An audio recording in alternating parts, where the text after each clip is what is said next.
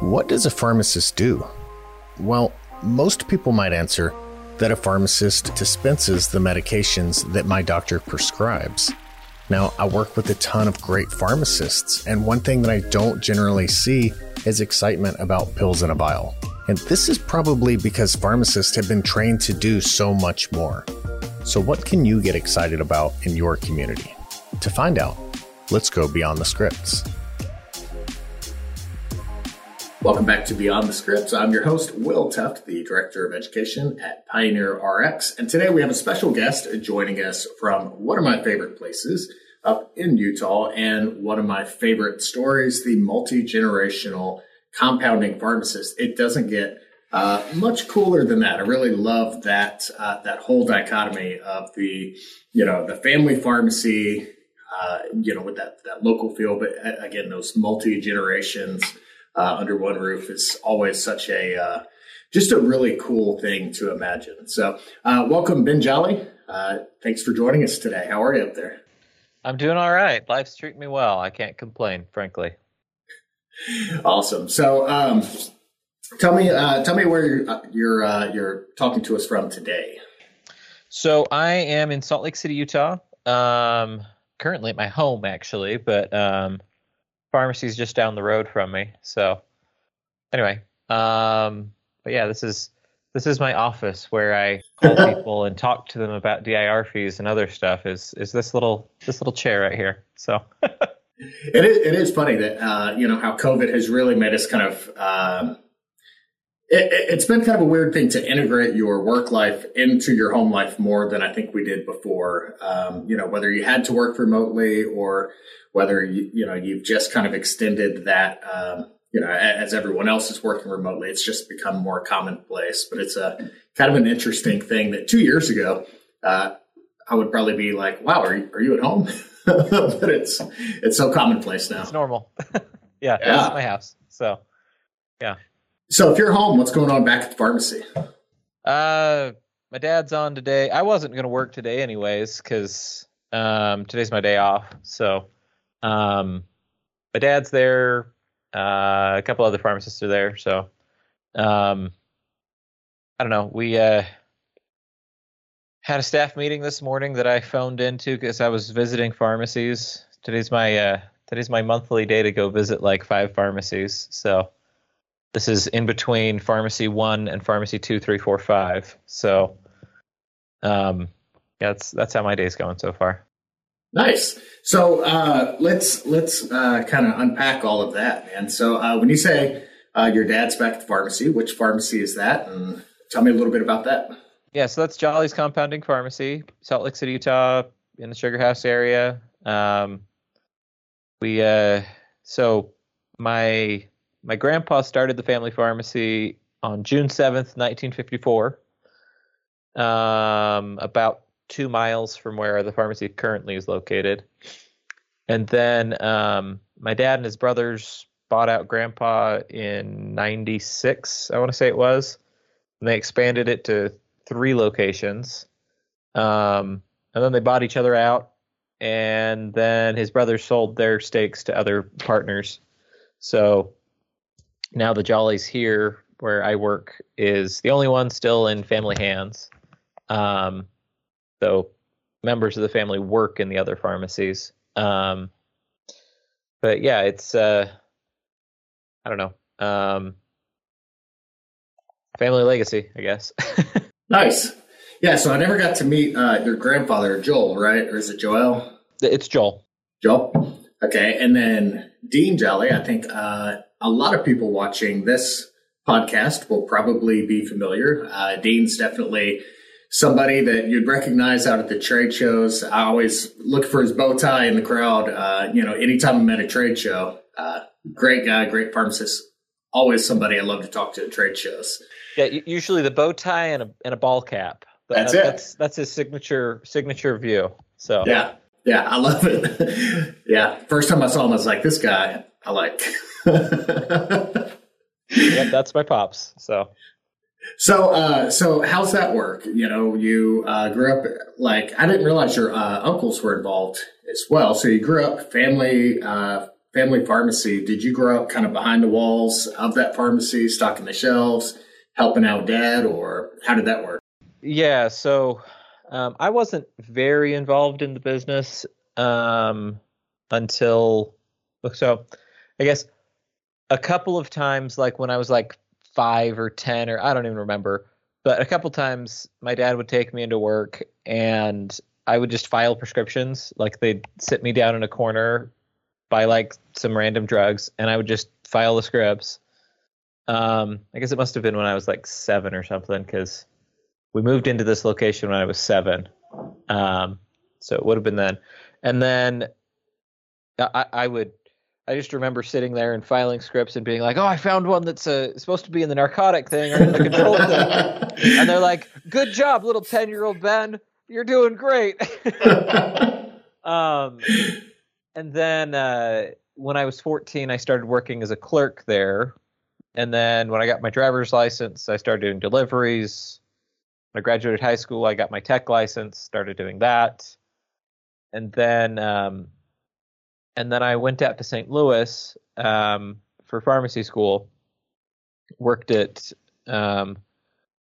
Gateway Apothecary out there. Awesome people, great people, wonderful pharmacy. And then when I graduated pharmacy school, I came back and worked for dad, and that was a fun experience. I drove through the night from St. Louis to Salt Lake, slept at my parents' house. Let's see. Then we went to church the next morning. That was Saturday. On Sunday, went to church. Monday morning, my dad's like, "All right, everybody, this is Benjamin. He's in charge. I'm going on vacation for 2 weeks. Goodbye."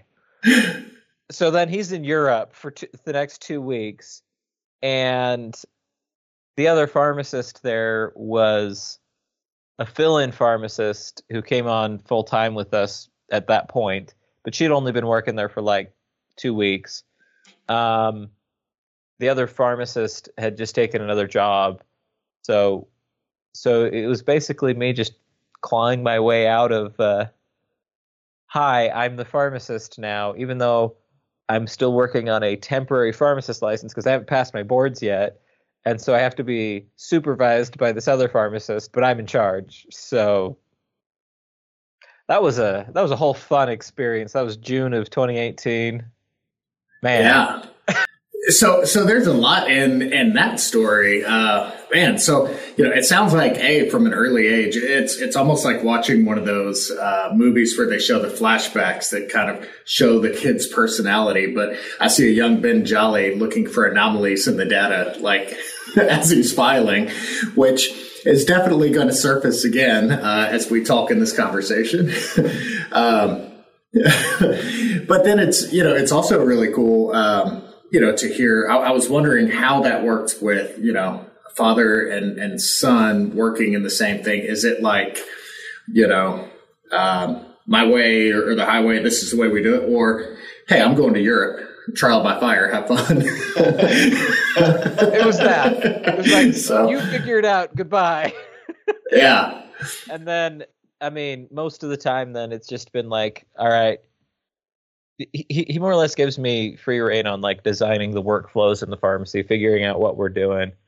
But you know, there's places where we agree and places where we disagree, and you know, like any working for family, it has its ups and its downs, right? Yeah, yeah. I'm also my father's son, and I've always thought about how cool it would be to, you know, have that kind of thing. Like we have things that we share that we bond over, and those mean the most to me, you know, and those are hobbies, you know, but I never had that like on a professional level. And I could just see where that passion would both make it so much more rewarding, but also anytime there's strong passion, sometimes, you know, that can also create other, you know, other strong feelings of, you know, I feel this way about this. So. Yeah. So, right out of high school, you said you went and got your tech license. The natural order would be, well, I'm going to stay here and stay at this pharmacy, or you know, maybe even to say, I don't want to be a pharmacist. The Jollies seem like very headstrong, independent group. You know, was there a time where you said, no, I don't want to be a pharmacist. I want to, I want to be a pro skateboarder, Dad.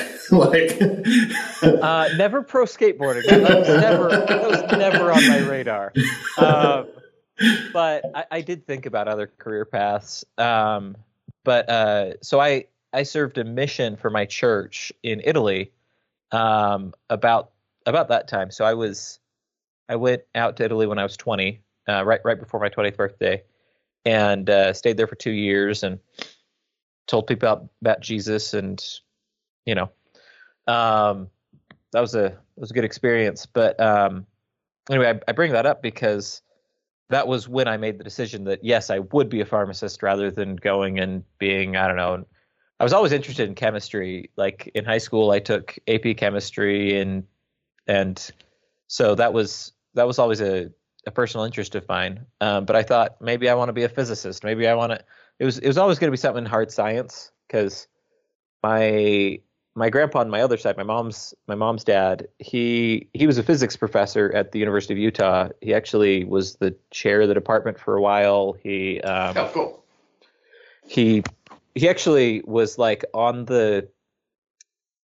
he was in the group of people that had to deal with the whole cold fusion thing that happened there. He wasn't part of the people that discovered cold fusion, but he was part of the folks that like had to discipline them afterwards. So yeah. That was anyway. So I don't know. Physics was a potential career path, but anyway, while I was out in Italy, the leader of the mission, called the mission president, a guy named David Wolfram,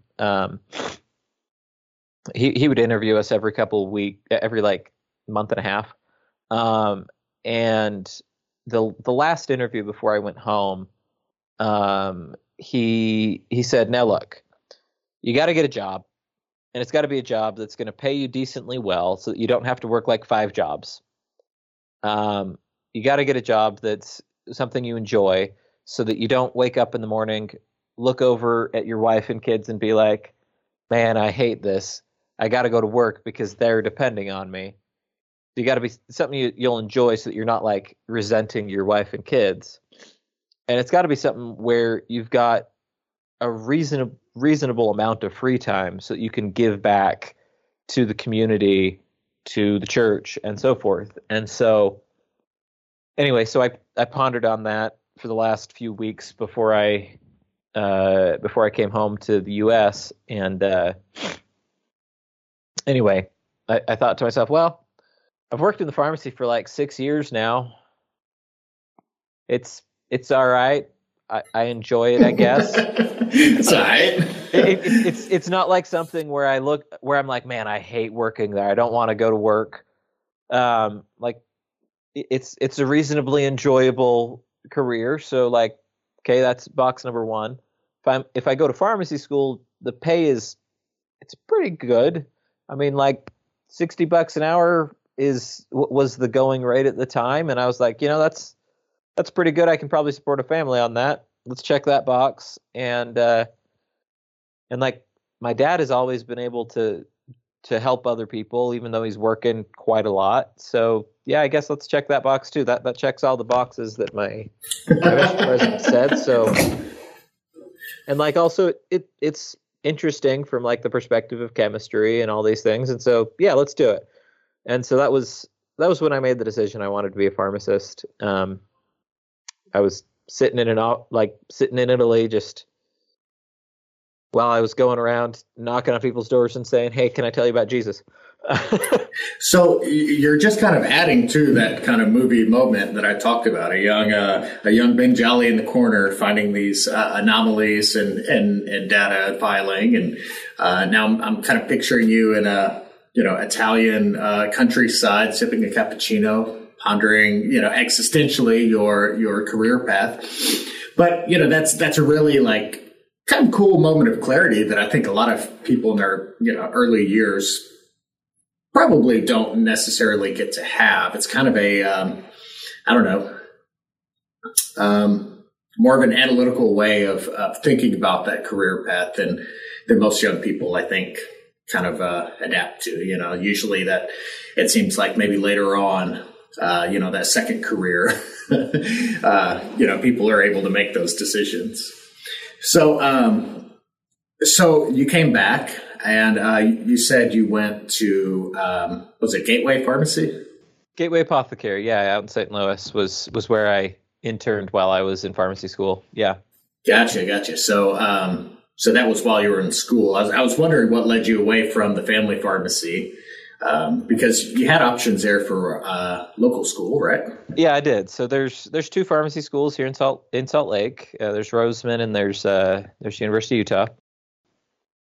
And so after I came back, I was working on my undergraduate, and I applied to the University of Utah one year, and they didn't accept my application that year. That was, I guess that would have been for the 2017 graduating class.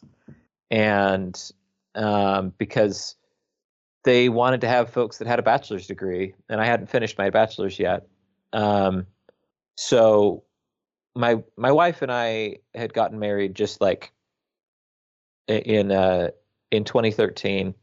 She's from St. Louis. And so we decided that if I got in that year, we would go to the U, and if not, we would just apply again and see what the dice held. And so I applied to St. Louis, and I applied to the U, and I applied to Roseman. They all accepted me that next year after I had a bachelor's.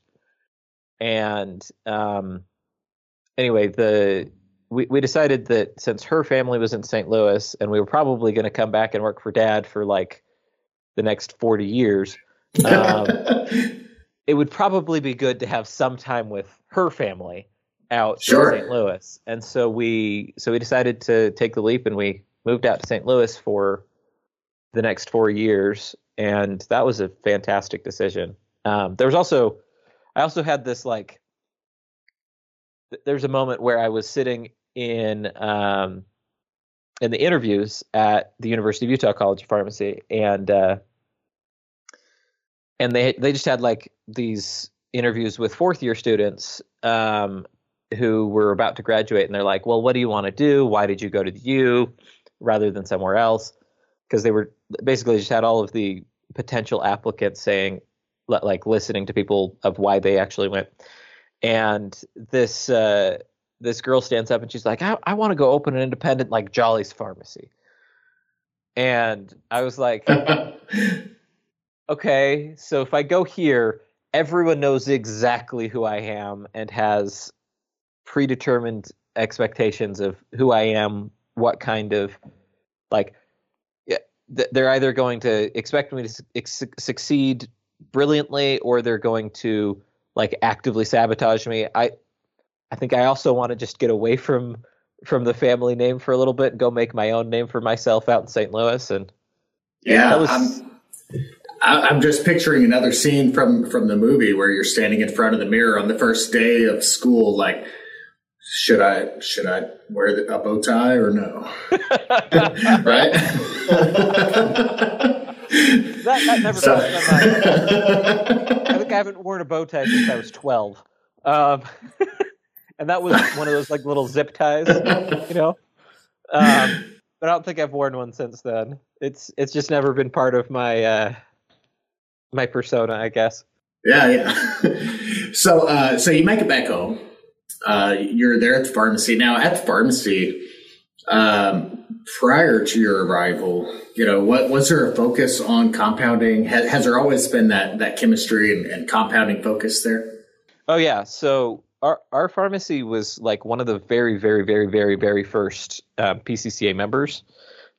So the old location that's like 2 miles away from where we are today, I think was like member number 20 or something like that with PCCA. And so my PCCA started in 1981. My dad graduated pharmacy school in 1980. So his brother, Marty, went out to this PCCA convention, and this PCCA like convention, I say it's like 20 people in a room. And they joined PCCA and started doing progesterone vaginal inserts for folks with premenopausal syndrome, like right out of the gate, 1981. And they started doing just a large volume of compounding, and that basically that one choice steered the direction of the pharmacy for the next 40 years. And oh, wow. Here we are today. And so, yeah, we've been compounding basically since my dad graduated 40 years ago.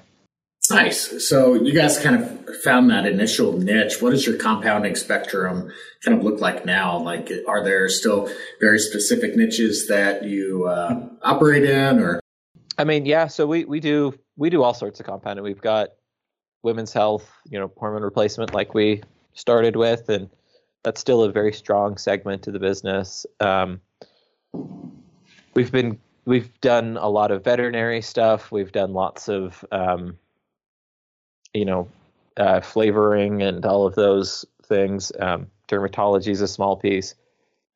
Recently, we've had a lot of call for ketamine in various forms, nasal spray, lozenge, and so forth, and mostly for psychiatric indications. But so that's been really interesting to see that, because that's only been like since I started. Since I graduated pharmacy school is when we really started doing a lot more of that. Those formulas are ones that we've done for 20 years, but like we do like one prescription every couple months for them. Now it's like several times a day, folks will come in and ask and have a prescription for ketamine. That's interesting.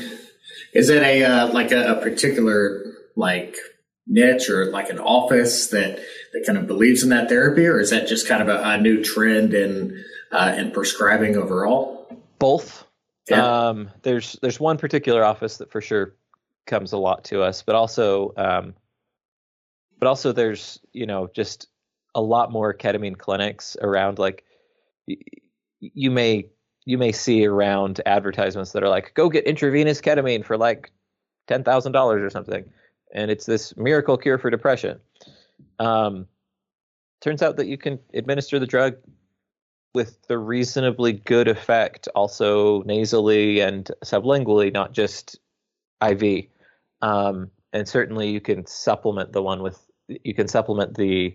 intravenous with these others. And so these growths of these ketamine clinics has meant that we've also picked up a lot of like maintenance patients as well, which has been, it's been good. Sure. So tell me a little bit more about your pharmacy. You guys have been there for a while, kind of a community hub, I would imagine. At that point, you've got some pretty deep roots. So are you guys also, that neighborhood pharmacy, or are you more doing like kind of back closed door, compounding and med sync, that kind of thing? No, so we're a community pharmacy. Just, we're on the corner of two roads. In fact, the original pharmacy was Jolly's Corner Pharmacy, and all but one of the locations today is still on a corner. And so anyway, actually the original name was The original name was King Jolly Rexall Drug was the name in 1954. That is strong.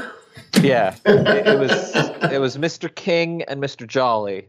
They were partners, and they were Rexall franchisees. So, gotcha. So the location where we're at has been a pharmacy actually since the 20s, the last 20s. Because it's the 20s now, right? It's been a pharmacy for 100 years where we're at. It's not been in our family for 100 years. It's only been in our family since 97, But yeah, it's been, and I actually have this, so my grandma collected all sorts of pharmacy artifacts. Oh yes. I was about to ask, I was like, man, the King Jolly Rexall stuff from the 50s must be prominently somewhere at the Jolly estate. Like there must be a really cool man cave with the King Jolly Rexall stuff somewhere. Yeah. So there's, I don't know if there's the King Jolly Rexall sign anywhere. That may have been just tossed. I don't know. Oh man. But she collected like old prescription bottles, all sorts of old stuff. Anyway, I found in the basement where we keep all of her old stuff, I found this directory of pharmacies in the Salt Lake area from 1956, I think. And it lists King, Jolly, Rexall, Drug, and it lists the pharmacy where we're at now, which was at the time called King and Page Rexall Drug.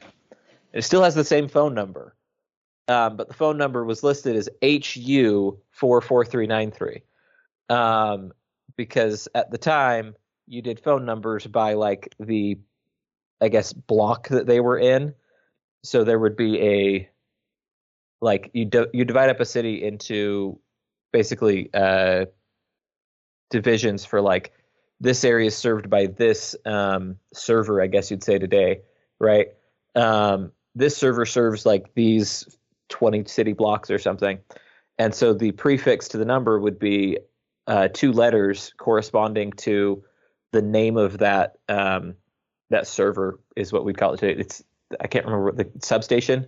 I guess. Anyway, the substation was called Hudson. And so the phone number was Hudson 44393, HU 44393, which if you look at your phone with like your T9 stuff, the HU corresponds to 48. That's still our phone number today, which is still blows my mind that it's the same phone number since the 50s.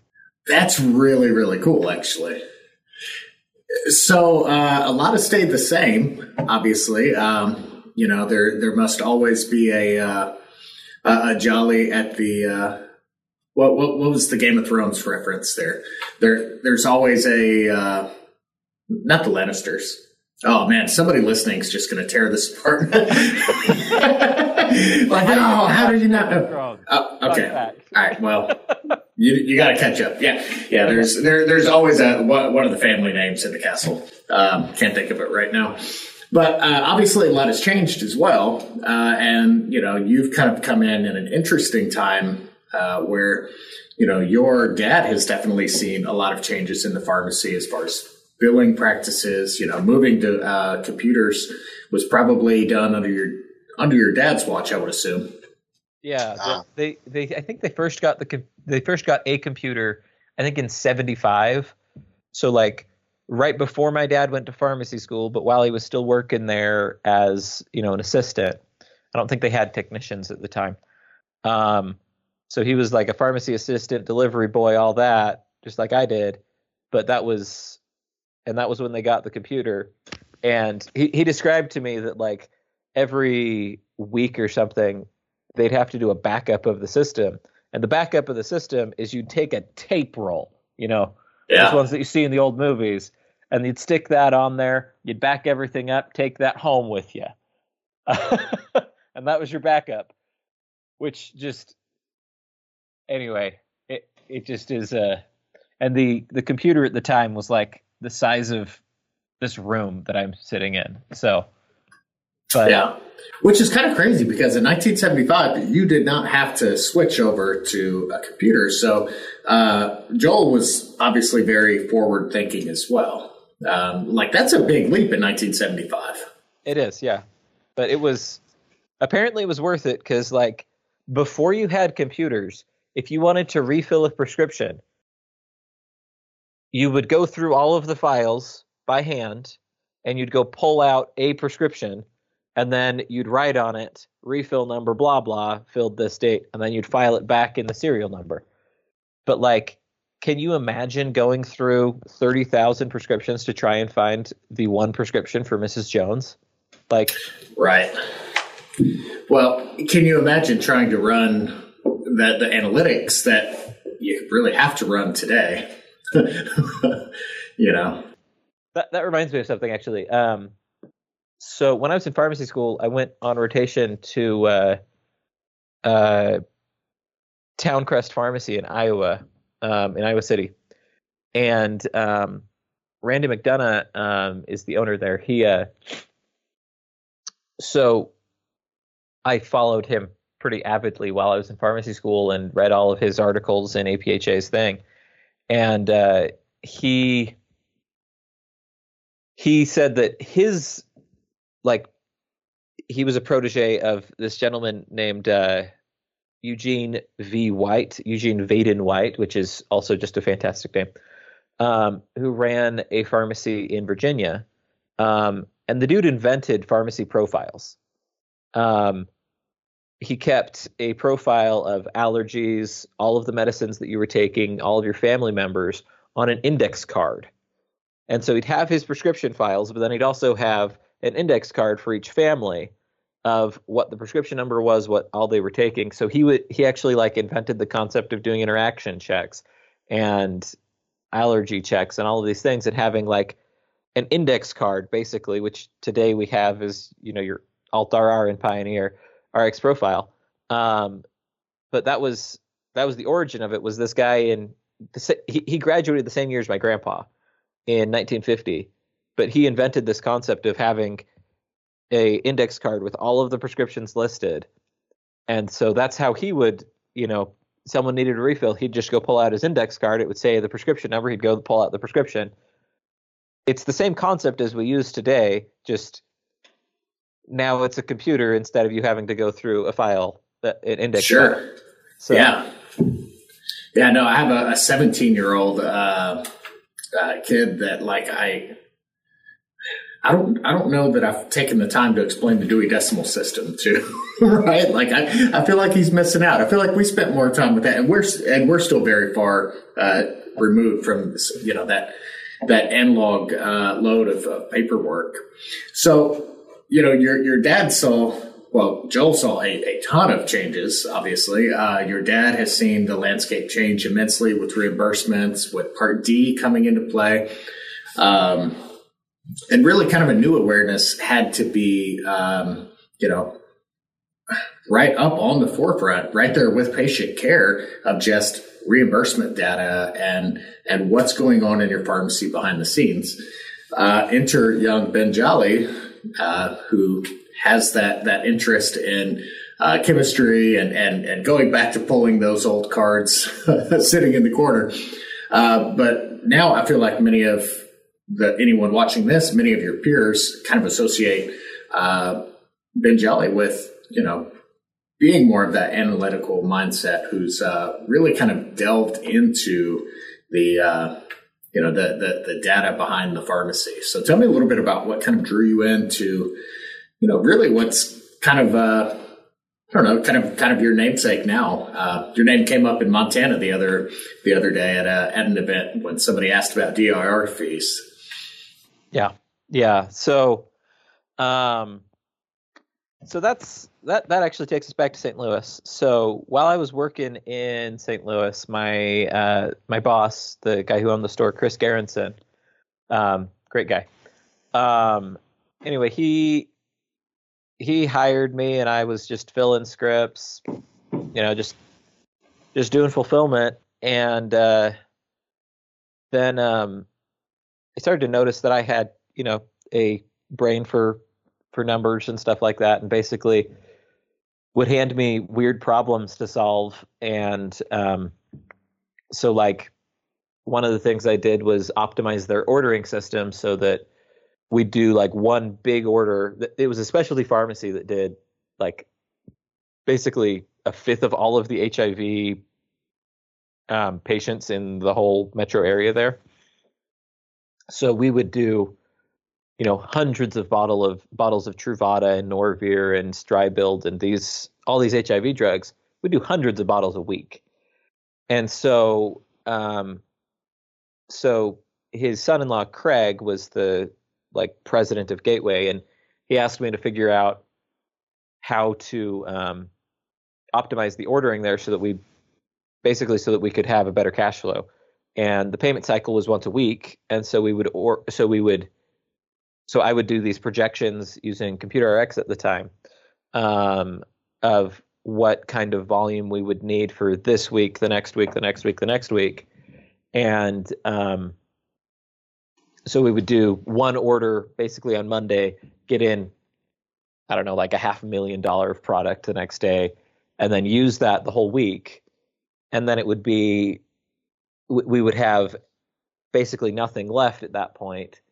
And so we were able to optimize the cash flow of the pharmacy because, you know, you had to buy all these drugs and then pay for them a week later. But you didn't want to have anything left at the end of the week was the ideal, because then you were out cash that you could have used for paying it off anyway. So that was one of the projects, and then he got me onto. It's interesting how like necessity drives those things. Like MedSync is, I don't think anybody will argue, like an incredible improvement to your workflow, to your efficiency, to everything, but it's change, and change is hard.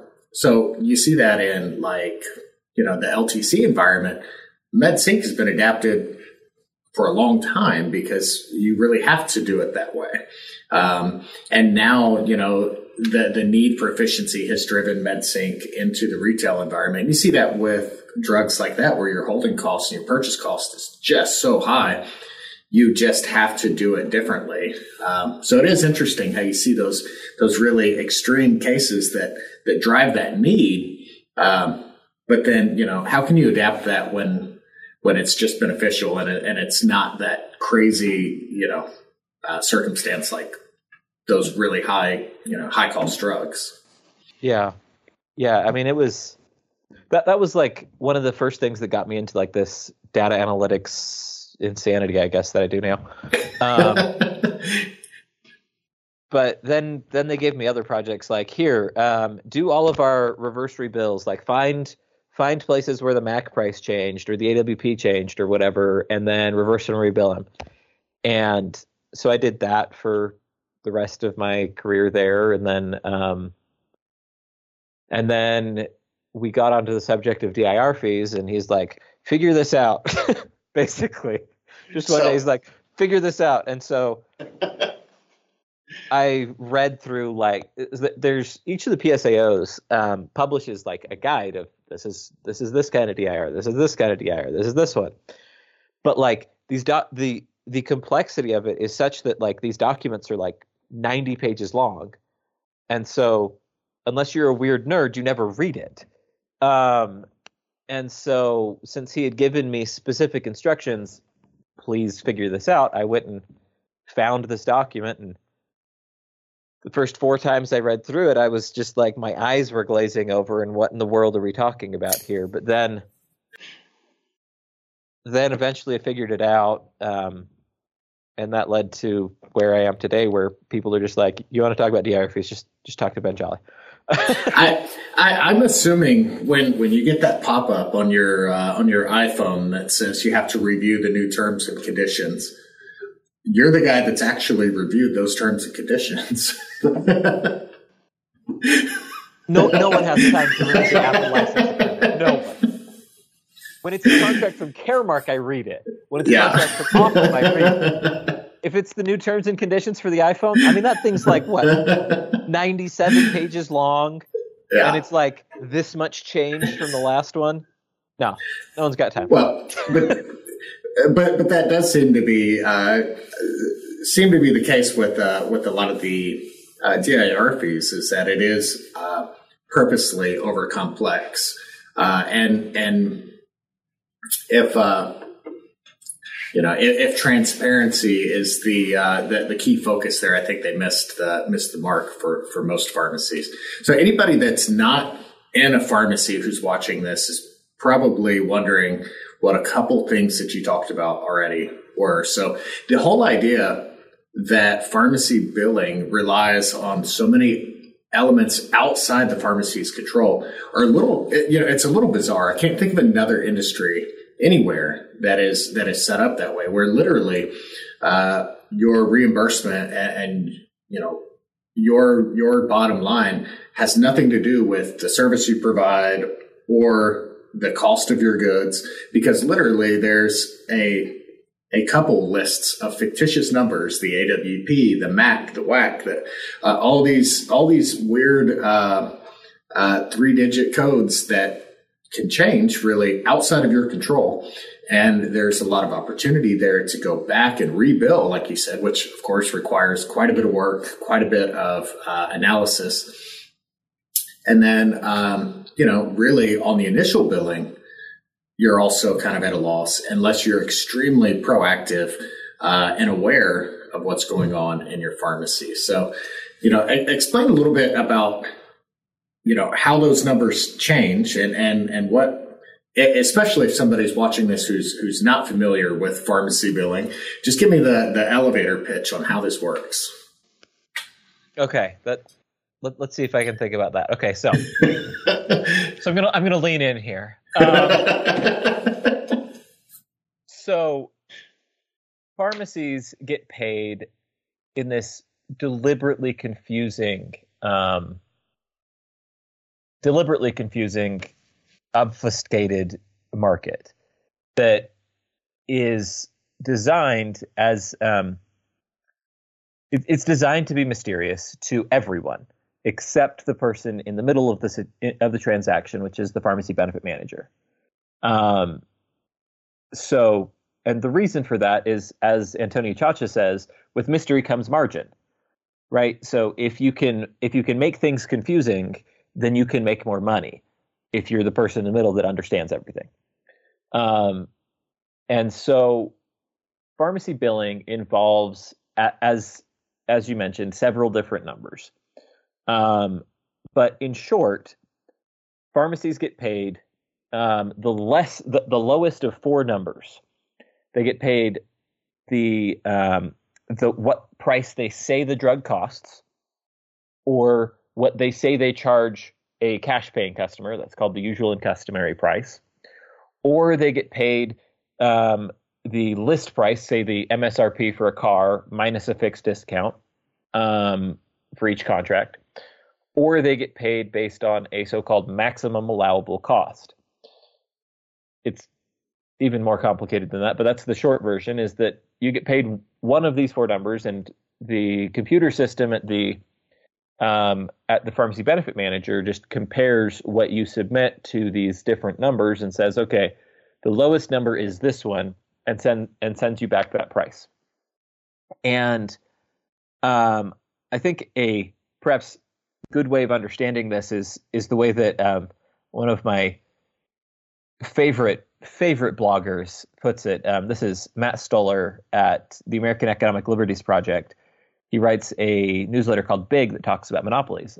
And anyway, this Sunday, he wrote an article about things that he views as hopeful on the horizon. And he was saying, so PBMs basically maintain a list of prices and a list of products. So they're basically a spreadsheet that gets to extract fees from people, which I just was like, that is such an apt description. They're a spreadsheet, and like there's more to it than that, right? It's basically a whole bunch of spreadsheets, and they just build a computer system that links all of these spreadsheets together and then spits out a price. Because like when you send a prescription claim, most pharmacists may just think, okay, they're just gonna say, okay, it's covered or not. Especially in a chain environment, they're not even gonna worry about the pricing part. But when a prescription claim is sent out, the PBM.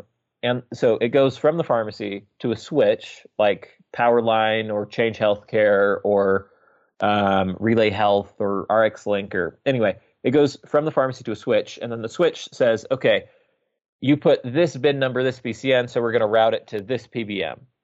And then it goes, and then that PBM says, okay, it's this member ID. Is that member covered? Yes, no. Okay, they're covered. The drug is this. Okay, that drug is on this formulary tier, so we're going to apply a 25% of the price as their copay. And then it says, okay, this pharmacy is under this contract, so we're going to do this price. And then they say, okay, and this is a 30-day supply versus a 90-day supply, so we're going to apply this pricing. And, oh, also this has a prior authorization, so we're going to block the claim right now. And anyway, so it references like seven different data points to determine, and maybe more.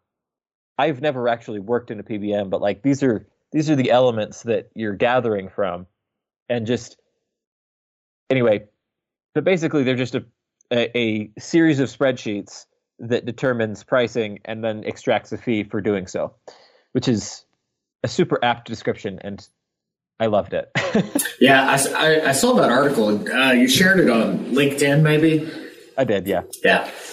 So, you know, as a pharmacy owner, as a pharmacist, you know, you're doing the best you can. You're buying drugs as responsibly as possible, keeping your inventory lean. You're doing all the right things.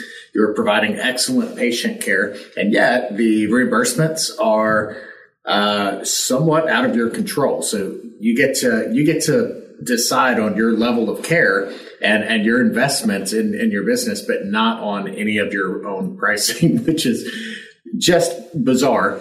But not only that, then you have to vigilantly defend your profits that you have gotten. Yeah. So over the past few years, we've seen at least awareness arise about DIR fees and PBMs, because even just a couple of years ago, I think most people were unfamiliar. And now those are, you know, part of the healthcare conversations, at least. So when did you see those numbers start to creep in and really have an effect on day-to-day business where you guys said, hey, there's a new challenge here. We need to make sure that we're being proactive on. Yeah, so DIR fees are actually kind of fascinating from that perspective, like the timeline here, because when I went to pharmacy school, they existed, but like no one was paying attention to them because they were a tiny proportion of the business at that time. If you read the most recent proposed rule from the Centers for Medicare and Medicaid Services, they list a chart of like how much DIR was collected from pharmacies by year. And like they started in 2010 and the fees were like in total for the entire country, like $10 million or something. And that was like 0.001% of total drug costs. And today, drug costs to Medicare. And today it's like, you look and it's grown by, CMS put this number in their thing, 107,000% increase until 2020. That doesn't include 2021 and wow. Certainly not 22. From 2010 till 2020, the fees grew by 1,070 times is the way that I like to put that, because 107,000% just doesn't mean anything to anybody, right? Right. But they've increased by a factor of 1,000 to the point where now they constitute 4.5% of the total spend on drugs in Medicare, and that's just pharmacy DIR. DIR is a broader thing than just pharmacy. It's also if a PBM extracts money from a manufacturer for formulary placement, they have to report that as DIR to Medicare as well. And that's actually a larger category than pharmacy DIR, which implies that at least 10%, but probably more like 15 or 20% of our total spending in Medicare is fake money. It's not actually spending, it's rebates coming back to the plan from the pharmacy or from the pharma or whoever else. And that, frankly, from a like, I care about other people perspective, DIR fees are not just harmful to pharmacies. And I think that pharmacies and pharmacy advocates have done themselves a disservice in the past by saying, look, this is all about me and I'm losing money. I'm losing money. No one cares if you're losing money, frankly. Like, you do. But and your colleagues do, but like your senator and the seniors, they don't care. And so, but what they do care about is that DIR fees make Mrs. Jones, the senior, overpay for her medicines by 20%.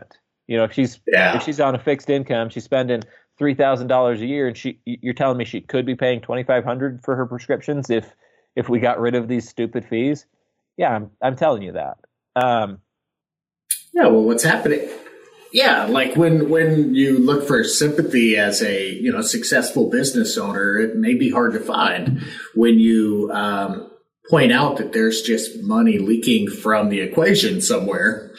Then it's, you know, it sounds like it's gotten to be that, you know, excessive issue like we talked about with MedSync for long-term care. You have to do it because it's that big of an issue, or managing a huge inventory of really, really expensive drugs. That's that extreme situation. It seems like it's here with DIR fees where you really can't ignore it and you have to do something. So what can you do? So the very first thing you can do is basically implement the proposed rule in your own pharmacy.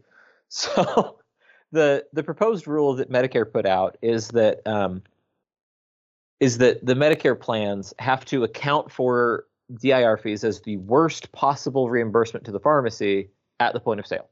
And then they have to base copays on that, which means that Mrs. Jones wouldn't pay 20% too much anymore and doesn't hit the donut hole dramatically sooner than she otherwise would. Because DIR fees are, at their core, they're just a financial engineering tactic to be able to move around the benefit so that the plan pays less money. Because the plan, like AARP, Medicare, Saver Plus, Silver Script Choice, these plans that seniors enroll in, they're liable for the drug costs for like 75% of the drug costs, basically, until someone hits the donut hole. And then they drop to 5% liable. And then the senior jumps up to 25% liable at that point. And so so if they can inflate the cost of drugs from, say, a drug should be $100 a month, and that's what the pharmacy receives at the end of the day after DIR fees, they make it so that the upfront reimbursement is $120, and then they take back $20.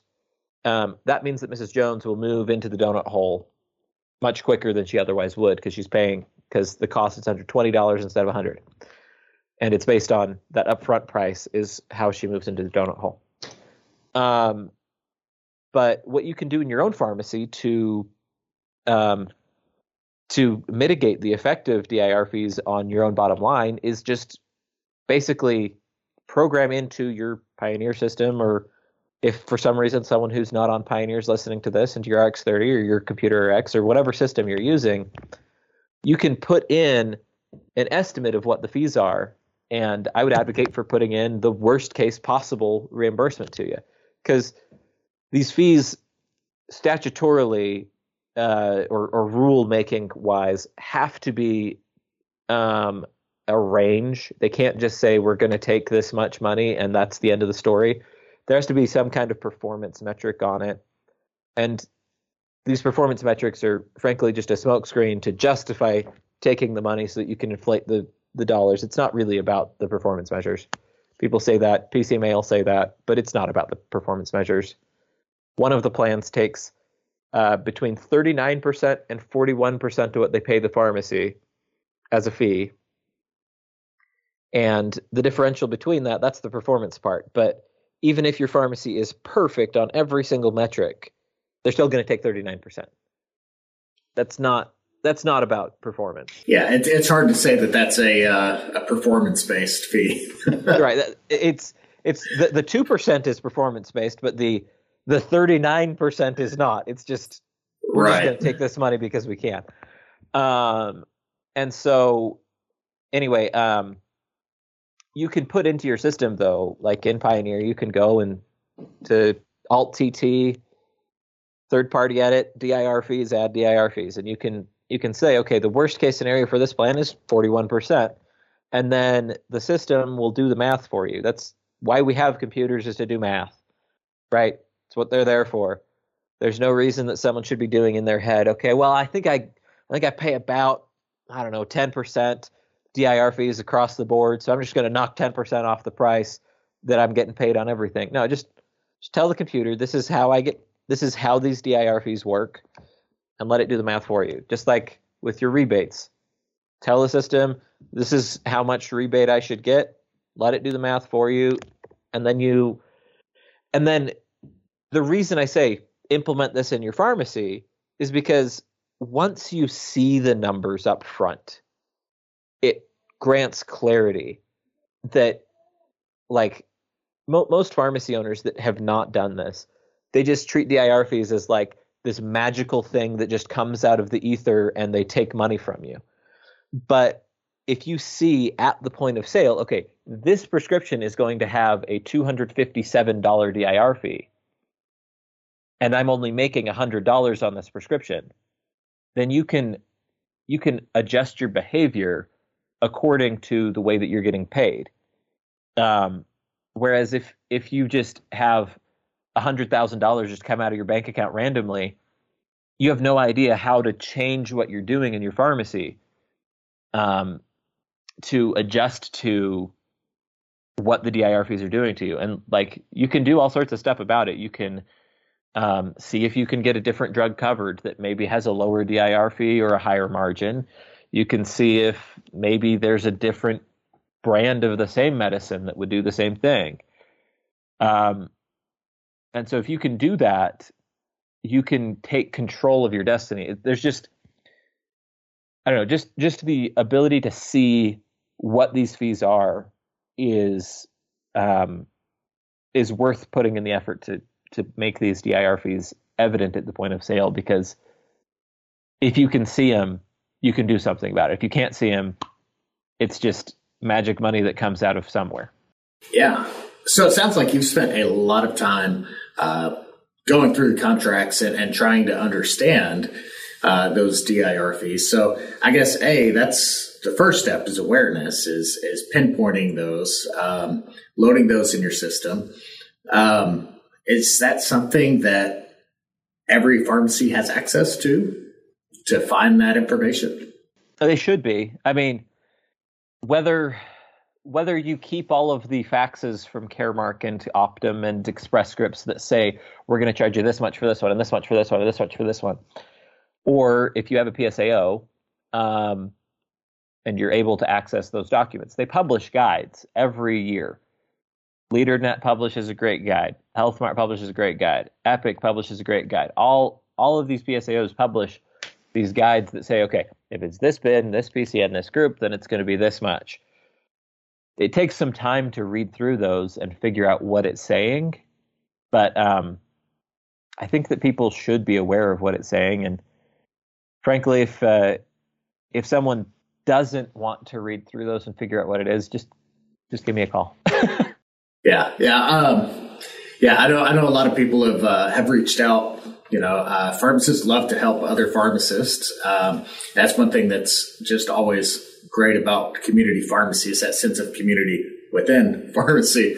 But yeah, so I know you've helped out a lot of pharmacies with that. So part of that challenge is that, you know, even a pharmacy down the street from you, theoretically, is going to have different values in those equations, right? Yeah, no, absolutely. So it depends on which PSAO you're part of. It depends on if you negotiated weird contracts with PBMs, but inside of a given PSAO, it's going to be pretty much the same. And so, yeah, our pharmacy, for example, is standard cost share with a plan called Mutual of Omaha, and the Jollies, that is a mile away from me, is preferred cost sharing with that same plan. And that standard versus preferred cost sharing means that our DIR fees for that same plan are different. And so if I bill a claim for Mrs. Jones at my pharmacy, she's going to have a different copay, and I'm going to pay a different DIR than if she goes to the Jollies, that is 1 mile away. She's going to have a lower copay, and they're going to pay more DIR. Yeah, there's differences between pharmacies. So what happens then? Awareness is first on the list, I guess. You know, are you just adding that third party information in? Are you pinpointing specific NDCs? Do you have those lists and kind of know where your therapeutic substitution opportunities lie? I mean, what can you do to mitigate that DIR fee? So, yeah, I mean, there's, like I mentioned, you can switch NDCs because some of these are based on what the AWP of the product is. And just inside of a given GCN, like say you're dispensing metformin 500 milligrams. You can change which metformin you're dispensing because one brand has an AWP of like $18 per 500 tablets, and one of them has an AWP of like $1,000 per 500 tablets. And so if your DIR fee is based on that AWP number, then changing which NDC you bill changes how much DIR fee you pay. That's one example. You can also see about, like you said, therapeutic substitution. So say, I don't know, say someone's on losartan and you're losing money on it. You can say, well, you know, losartan's actually not the best drug in this class. Olmesartan actually has substantially more blood pressure reduction. Can we see about switching to that? And it's possible that you would actually go from losing money after the DIR fee to making money, but maybe not. It depends. And so there's also being aware of which of your clients are low-income subsidy members is a big thing as well, because a DIR fee from one plan to another can be dramatically different. One of them can be 5% of what you pay, of what they pay you, and one of them can be 40% of what they pay you. Oh, wow. And so if someone's on a low-income subsidy, they can change plans 4 times during the year. And so nice. If you know Mrs. Jones qualifies for low-income subsidy, you can say, well, Mrs. Jones, look, I'm losing money on this. If it's all the same to you, I would love it if you could switch from this plan to this plan, because they, and you have to make sure that you're actually doing this in a way that benefits them, not just you, right? Sure. But the reason that you are approaching them is because there's a problem, that you're losing money. But then you make sure that they go on to a plan that is beneficial for them. And hopefully it's also beneficial for you. But like just changing from one plan to another can make a dramatic difference. And there are plans that don't charge DIR fees. Yeah.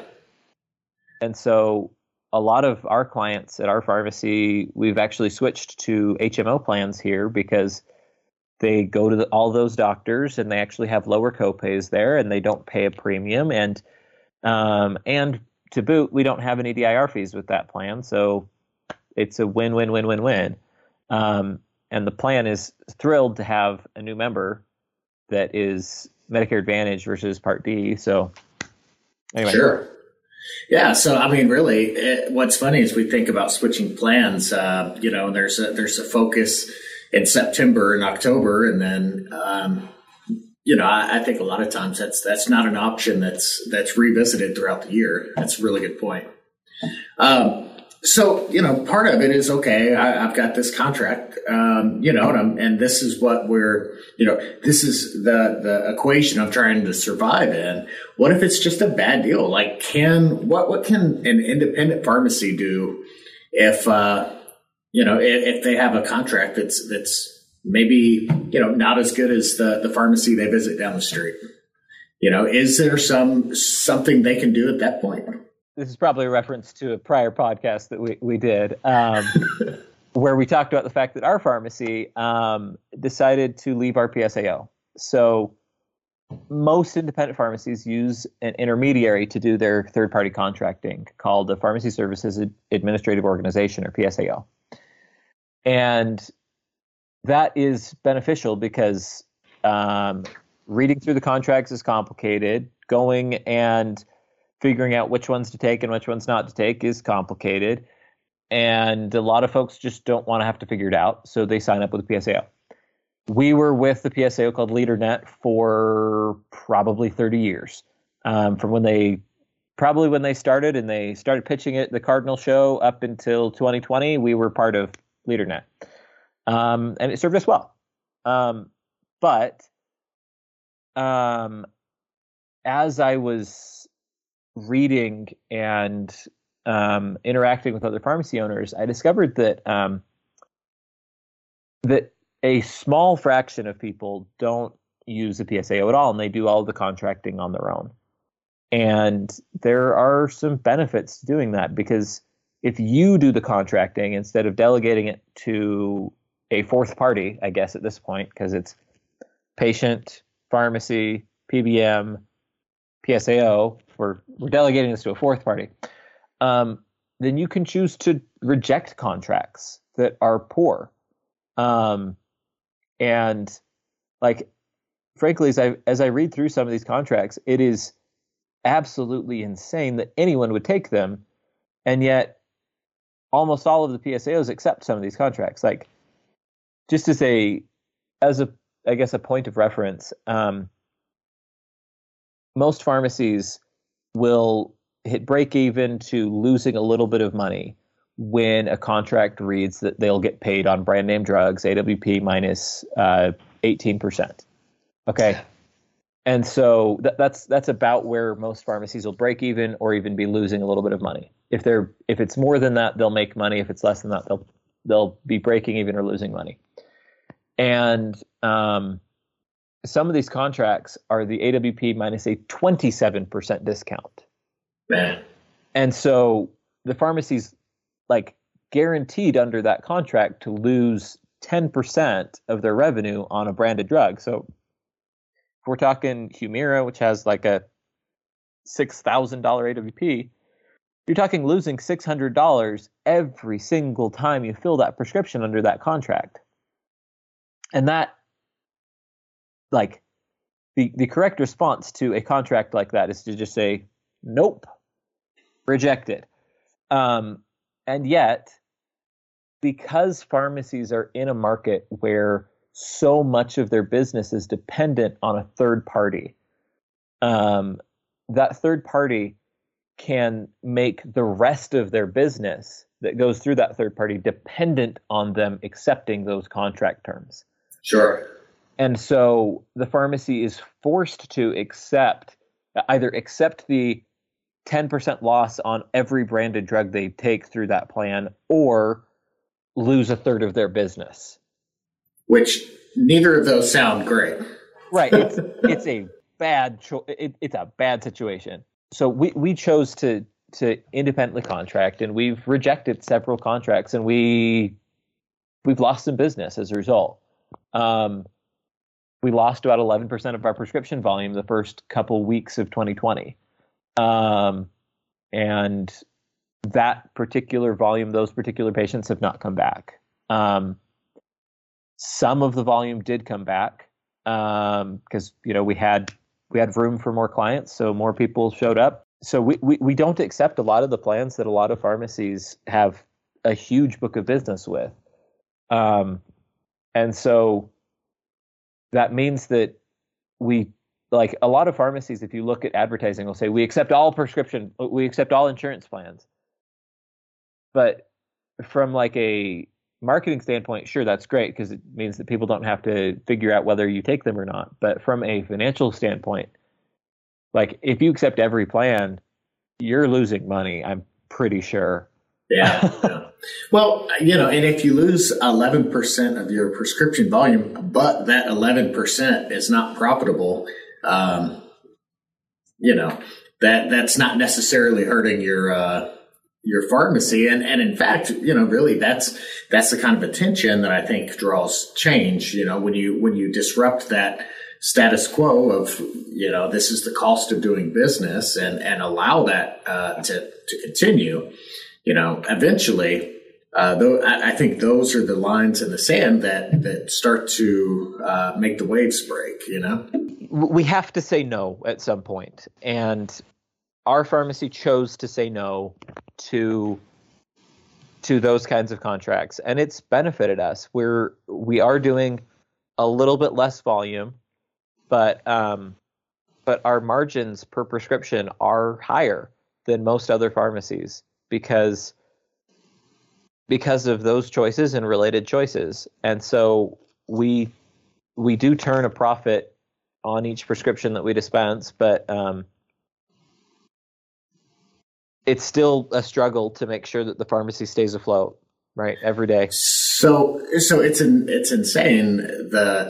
You said we turn a profit on every prescription we dispense. And I was like, wow.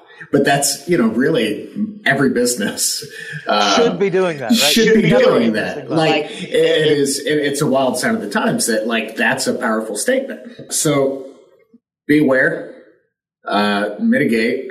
You know, what else can they do?